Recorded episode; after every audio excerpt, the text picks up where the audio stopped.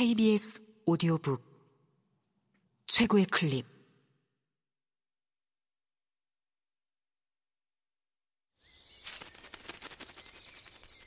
KBS 오디오북.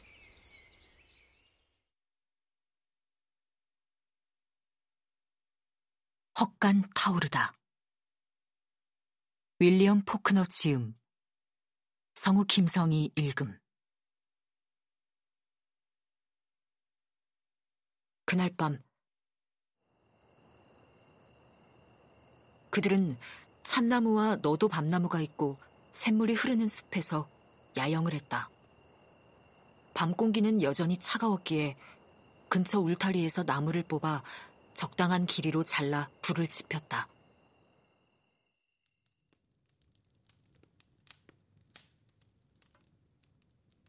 모닥불이라고 하기엔 너무 작고 소박해서 거의 옹색하기까지 했다. 그렇게 작게 모닥불을 피우는 건 모든 것이 꽁꽁 얼어붙는 날씨에도 아버지가 고수하는 습성이자 규칙이었다. 소녀는 나이가 더 들어서야 이때의 일을 떠올리며 왜 좀 더 큰 불을 피우지 않았을까 의문에 잠기곤 했다. 전쟁을 겪으면서 온갖 소모와 낭비를 목격했을 뿐 아니라 제거 다닌 물건들은 거리낌 없이 탕진하는 못된 피를 타고난 아버지가 왜 모닥불을 피울 때는 눈에 보이는 것들을 닥치는 대로 태우지 않았을까? 그는 한 걸음 더 나아가 그 이유를 궁리해냈다. 푸른 빛이나 잿빛 군복의 사내들을 피해 아버지가 한사코 잡은 것이라 강변했던 말들과 함께 숨어 지내야 했던 4년 동안 목숨을 부지하기 위해 그렇게 옹색한 모닥불을 피운 것이라고. 그리고 더 나이가 들었을 때는 진짜 이유를 간파해냈다. 다른 사람에게 쇠나 포기하기 그렇듯 아버지에게는 불이라는 것이 자기 안에 깊이 내재한 주요한 요소.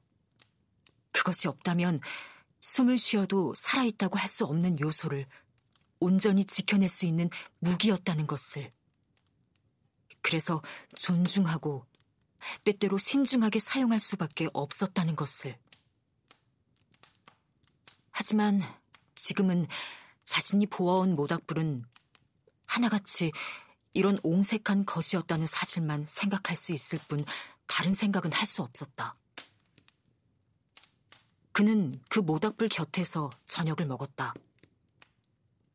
잠시 후 아버지가 그를 불렀을 때 그는 철제 식판에 코를 박고 반쯤 잠이 들어 있었다.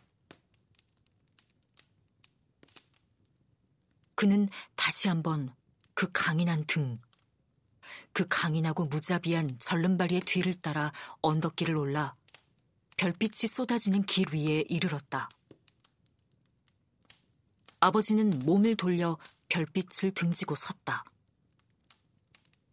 얼굴도 표정도 보이지 않는 그는 자신의 것이 아닌 쇠로 만든 프로코트를 입은 검고 생기 없고 피도 눈물도 없는 사람 같았다. 양철처럼 차가운 목소리에도 온기라고는 없었다. 넌 그들에게 다 털어놓을 뻔했다. 그자에게 다 말할 뻔했다고. 소녀는 대꾸하지 않았다. 아버지는 전혀 흥분한 기색 없이 가게 앞에서 노새 두 마리를 후려쳤을 때처럼 마치 쇠등에를 잡으려고 막대기를 내리치듯 손바닥으로 단호하게 그의 옆머리를 때렸다. 목소리에도 흥분이나 화는 담겨 있지 않았다. 넌 곧 어른이 될 거다. 그러니 알아야 한다. 네 혈육을 어떻게 지켜야 하는지 배워야 한다는 말이다. 그걸 배우지 못한다면 우리는 결코 너를 지켜줄 수 없다. 오늘 아침에 거기 있던 인간들 중 누구 하나라도 널 지켜줄 것 같으냐? 그들이 날 이길 수 없다는 사실 때문에 하나같이 날 욕보일 기회만 엿보고 있었다는 걸 모르겠느냐? 훗날, 그러니까 20년쯤 뒤, 소녀는 혼잣말로 중얼거리게 된다. 그 사람들은 다만 진실을, 정의를 원했을 뿐이라고 말했다면, 아버진 날 또 때렸겠지.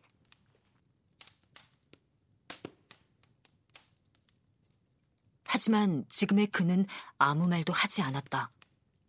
울음을 터뜨리지도 않았다. 거기 그냥 서 있었다. 대답해봐. 아버지가 말했다. 아버지 말씀이 맞아요. 그가 작은 소리로 말했다. 아버지가 몸을 돌리며 말했다. 그만 가서 자거라. 내일이면 거기에 도착할 게다. 다음 날 그들은 거기에 있었다.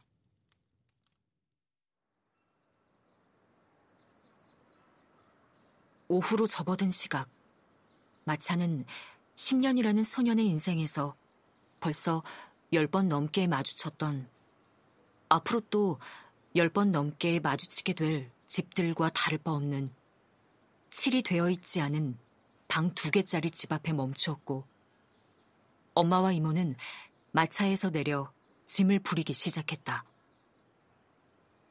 누나 둘과 아버지와 형은 꼼짝도 하지 않았다. 꼭 돼지 요리 같지 않니? 두 누나 중 하나가 말했다. 그렇게 보이긴 해도 맞춰 살 수 있다. 너희가 돼지가 되면 오히려 좋아하게 될 거다. 아버지가 그렇게 말하며 명령했다. 앉아있지만 말고 엄마를 거들어. 크고 미련한 두 누나가 싸구려 옷에 달린 리본을 펄럭거리며 마차에서 내렸다. 하나는 물건들로 뒤죽박죽인 마차 바닥에서 낡은 등잔을 꺼냈고, 다른 하나는 해진 빗자루를 끌어내렸다. 아버지는 곶비를 형에게 건네주고는 뻗정다리로 바퀴를 밟고 마차에서 내렸다. 짐을 다 내리거든 이놈들을 헛간으로 데려가서 꼴을 먹이도록 해라.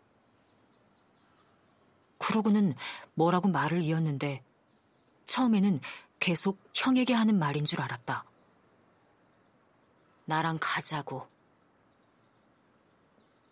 저요? 그가 물었다. 그래, 너.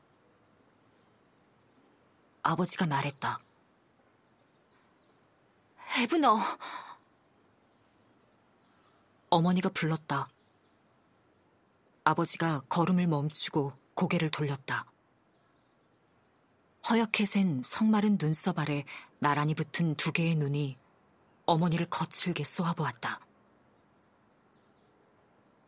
내일부터 8개월 동안 내 몸과 마음을 맡기게 될 남자와 얘기하러 가야 해.